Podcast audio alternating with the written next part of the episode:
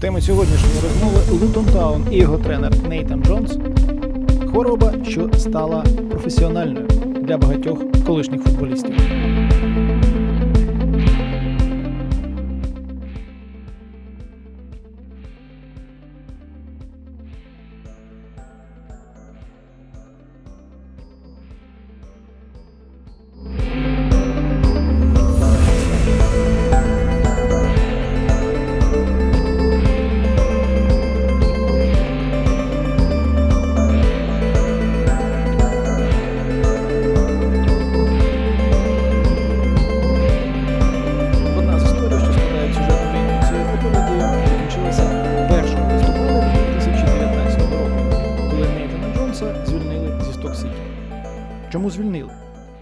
13 турах команда виграла тільки два матчі і була передостанньою у таблиці. Це був другий сезон стока у чемпіоншипі, і після 16-ї позиції у попередньому керівництво клубу сподівалося на дещо інші результати. А якщо точніше, Джонс мав створити команду, що боролася б за повернення до прем'єр-ліги. Чому ж сток замість цього борсався у болоті? Популярною зараз забавкою є таблиці, що базується на очікуваних чи то забитих м'ячах, чи набраних очках. Якби саме така таблиця трапилася б нам на очі у день відставки Джонса, то можна було помітити, що Сток мав би бути на восьмому місці, а не 23-му. Е, Тож е, команда не добирала своє. Схоже на це. А хто ж був винен? Ось на це запитання, таке ніби просте, відповідь може бути довгою та закрутистою. Розпочати слід з гравців. Адже Нейтан Джонс мав досягати результату з допомогою певного стилю. Стилю, що передбачає створення великої кількості моментів. І на старті сезону Сток ці моменти створював. Зі сказаного раніше, вже, мабуть, можна було зробити висновок, що значну частину цих моментів команда не реалізовувала. На додачу, абсолютно провальною була гра голкіпера Джека Батленда, який пропускав навіть те, що мав би відбити із заплющеними очима. Як усе це впливало на турнірне становище, ми знаємо. А як реагував на такі невдачі Джонс? Втрачав впевненість, нервував і почав тасувати склад, почав ставити під сумнів свою власну систему. Раніше Джонс віддавав перевагу ромбу в середній лінії, а тепер міняв тактичні схеми частіше за будь-якого іншого тренера чемпіоншипу. Тож відставка справді виглядала неминучою. А потім що? Можна було авторитетно заявити, що Джонс не потягнув рівень чемпіоншипу? Це завжди можна встигнути, тим більше експертів із рівнів ніколи не бракувало. Важливо було дізнатися нове місце роботи валійського тренера. Коли 29 травня це сталося, назвати повернення Джонса до Лутона можна було закономірною несподіванкою. До Сток Сіті Нейтан Джонс тренував тільки одну команду Лутон Таун. Можна, звісно, згадати аж тиждень, коли він був виконувачем обов'язків у Брайтоні. Але справжня самостійна тренерська кар'єра почалася 6 січня 2016 року. Лутон тоді був 15-тим у Лізі 2. Для клубу, що півтора року тому повернувся до футбольної ліги, ніби й нормально. Однак попереду були зовсім інші емоції, зовсім інші орієнтири. У першому повному сезоні Джонса Лутон вийшов до плей-офф і програв у півфіналі Блекполу. На виїзді поступилися 2-3.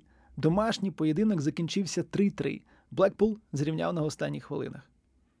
Вже наступного року команда, що забила 94 м'ячі у 46 матчах, напряму вийшла до Ліги 1.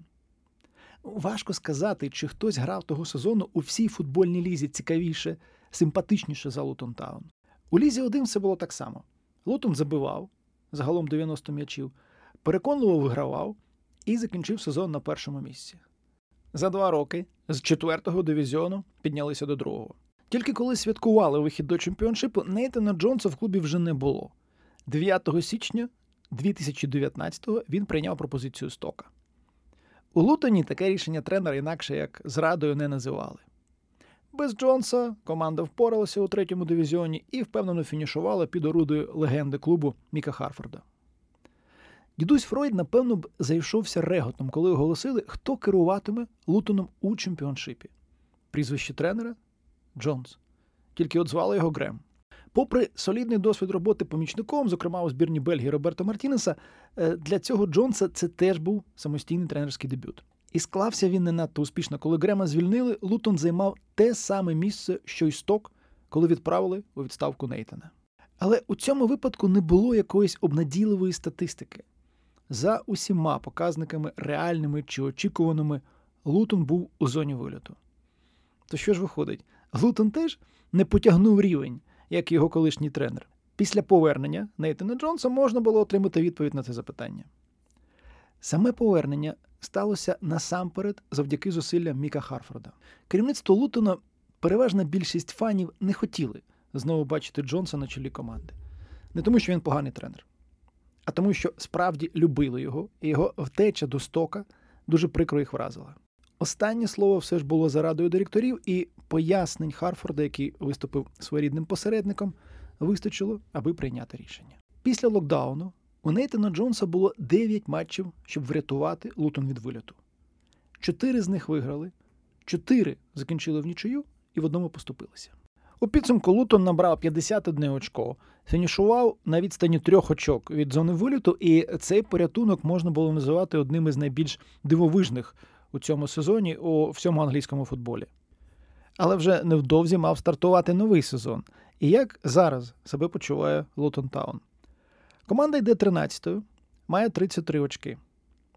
13 очок від зони виліту. Для Лутона це найголовніше.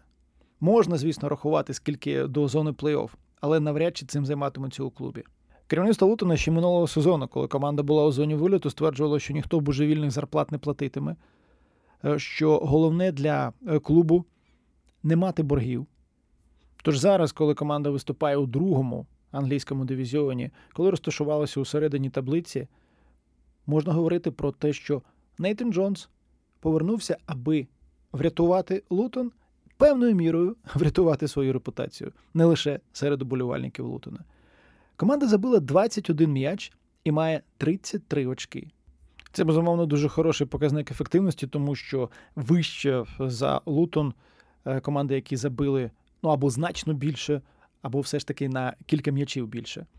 27 пропущених теж хороший результат для 25 матчів. Лутон 5 матчів виграв вдома, 4 на виїзді навіть попри те, що лише шість разів відзначився у виїзних поєдинках. Нейтан Джонс продовжує працювати вже в нових умовах, тому що у чемпіоншипі Лутон ніколи не зможе забити 90 м'ячів за сезон. Можливо, для цього потрібно справді було платити божевільні зарплати і запрошувати футболістів, які можуть забезпечити такий результат. Клуб намагатиметься закріпитися у чемпіоншипі, зокрема завдяки роботі Нейтана Джонса. Клуб намагатиметься заробляти зокрема, продавати футболістів. Не забуваємо, наприклад, що саме з Лутона перебрався до Лестера Джеймс Джастін. У Кубку Англії Лутон дійшов до четвертого раунду і на виїзді зустрічається із Челсі. Це теж безумовно привертає увагу до Лутона, нагадує про його виступи у літному дивізіоні і певні кубкові досягнення. Адже у 59-му році Лутон був фіналістом Кубка Англії, у 88-му виграв Кубок Ліги, а наступного року знову грав у фіналі цього турніру. Якщо порівняти очікувану кількість очок та реально, е, то Лутон набрав майже все те, що мав. Забив хіба що на 5 м'ячів менше, аніж можна було б очікувати. Слід, до речі, відзначити, що у чемпіоншипі цього сезону поки що дуже низька результативність. 2,2 м'яча за гру, якби так все і закінчилося, це була б найгірша результативність у 21 столітті у другому англійському дивізіоні. Тож деяка статистика Лутона цілком відповідає загальним тенденціям чемпіонату. А найголовніше, що позиція команди у турнірній таблиці цілком збігається із бажаннями керівництва клубу бути середняком у чемпіоншипі, закріпитися. Далі, звісно, може бути що завгодно.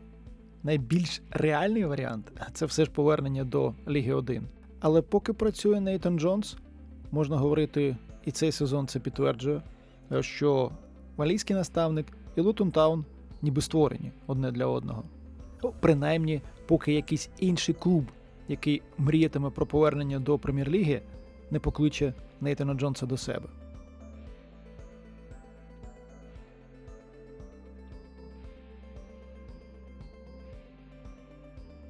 «30 жовтня пішов життя Нобі Стайлз, чемпіон світу 66-го. Упродовж останніх років свого життя він страждав на деменцію. Та сама хвороба була у Джека Чарльтона, який помер у липні. А нещодавно стало відомо, що той самий діагноз поставили його брату Боббі. Отже, що таке деменція? Синдром стійкого порушення когнітивних функцій внаслідок органічного ураження мозку. Якими є ознаки цієї хвороби? Порушення короткочасної та довгочасної пам'яті, порушення абстрактного мислення, порушення критики, що виявляється як нездатність будувати реальні плани відносно навколишніх, рідних та питань пов'язаних з роботою, соціальна дезадаптація у родині та на роботі. Це лише деякі з ознак, які можна знайти, зокрема у Вікіпедії, а що стоїть за цими словами у реальному житті. Давайте згадаємо, що у Англії серйозно почали говорити про деменцію у колишніх професіональних футболістів, коли помер Джеф Астел, легендарний центр Форвард Вестбромвіча. Футболіст, який блискуче грав головою. Але, як з'ясувалося, саме це і було причиною того самого органічного ураження мозку. Коли Астел помер, йому було 59. Шоком для усієї родини е, були і сама смерть Джефа, і те, що відбувалося з ним у останні роки життя. Наприкінці 90-х Асла запросили взяти участь у телевізійному шоу. Він дуже добре співав, тому йому запропонували вивчити пісню, яку він раніше ніколи не виконував, і виконати її під час запису програми. Джеф готувався дуже ретельно.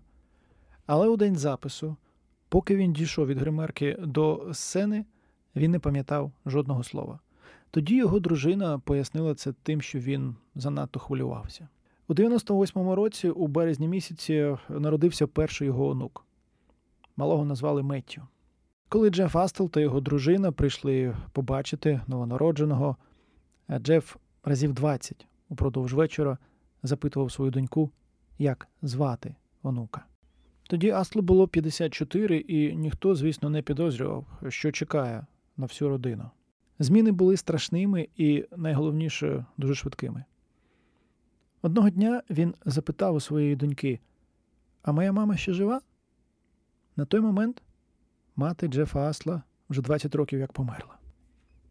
Він намагався їсти заморожені продукти, пити будь-яку рідину. На вулиці він міг підійти до незнайомої людини і почати верещати її в обличчя. Він втратив будь-яке відчуття небезпеки, ножа міг е, схопити за лезо. Коли ж дружина показувала йому фотографію, яку зробили після фіналу Кубка Англії 68-го року, якому Астел забив переможний м'яч, і запитувала його, хто на ній зображений, він казав: Я не знаю. Дружина казала йому: Ти забив переможний м'яч на Уемблі. А за кого ти грав? запитувала дружина. Може, за фулем? була відповідь. Джеф Астел помер 19 липня 2002 року. Невдовзі лікарі сказали, що його мозок нагадував мозок боксера. Висновок медичної експертизи був таким: Джеф Астел пішов в життя через професіональну хворобу. Його деменцію спричинила гра головою. Після смерті Астла Футбольна асоціація Англії і Асоціація професіональних футболістів оголосили, що вони проведуть розслідування, е, що вони подбають про те, щоб були належні висновки зроблені з цієї історії. Це був 2002 рік. Минуло 12 років, і журналіст е, Сем Пітерс подзвонив вдові Джефа Астла і сказав, що у нього є важлива інформація. Вона думала, що може він хоче поділитися з нею результатами цього розслідування футбольної асоціації та Асоціації професіональних футболістів. Але минуло 12 років відтоді, як вони оголосили про нібито початок цього розслідування, але насправді ніхто нічого не зробив. Це дуже типово для англійської футбольної асоціації. Справжнім дивом було б, якби вони дійсно щось зробили. Саме тоді донька Джефа Астла Доун заснувала фонд імені батька і почала ставити питання. Незручні питання для футбольної асоціації. Під час матчу проти Сток Сіті, коли Вестбром грав у прем'єр-лізі, навіть виїзні уболівальники, не лише фани Вестброма, піднімали папірці, на яких було написано Justice for Jeff. На іншому боці був такий текст: Джеф помер 2002 року. Де розслідування асоціації та асоціації професіональних футболістів? Ми хочемо відповідей. Лише після цього у футбольній асоціації раптом згадали про свої обіцянки. Грег Дайк, який тоді керував цю організацію, запросив е, Доун Астл зустрітися з ним на стадіоні Вемблі. перед матчем за Charity Shield 2014 року. Пізніше Грег Дайк навіть вибачився офіційно від імені футбольної асоціації. Фонд Джефа Асла, за словами Доун Астл, має три мети: перша підтримувати тих колишніх футболістів, які зараз страждають на деменцію. В ідеалі хотілося б навіть відкрити кілька будинків по всій Англії, у яких би про них дбали, каже Доун Астл. Також е, цей фонд активно сприяє різноманітним дослідженням, і, за словами Доун Астл, професіональні футболісти мають ризик у 5 разів більший захворіти на хворобу Альцгеймера, аніж ті, хто у футбол ніколи не грав. Вона каже, що не виступає за те, щоб заборонити грати головою, тому що сам Джеф Астл ніколи б цього не хотів. Але, можливо, каже Доун Астл, слід обмежити кількість часу, яку виділяють на тренуваннях для гри головою. Ще одна мета фонду розповсюдження цієї інформації, наукової інформації, яку можна отримати внаслідок різноманітних незалежних досліджень. Колишній центр Форвард Алан Ширер, який зараз працює на BBC, навіть зняв спеціальний документальний фільм, присвячений проблемам деменції. Він зустрічався з родинами колишніх футболістів, які страждають зараз на деменцію, і зрозумів, наскільки жахливою є ця хвороба. Ширер, зокрема, спілкувався із Джоном Стайлзом, сином Ноббі Стайлза.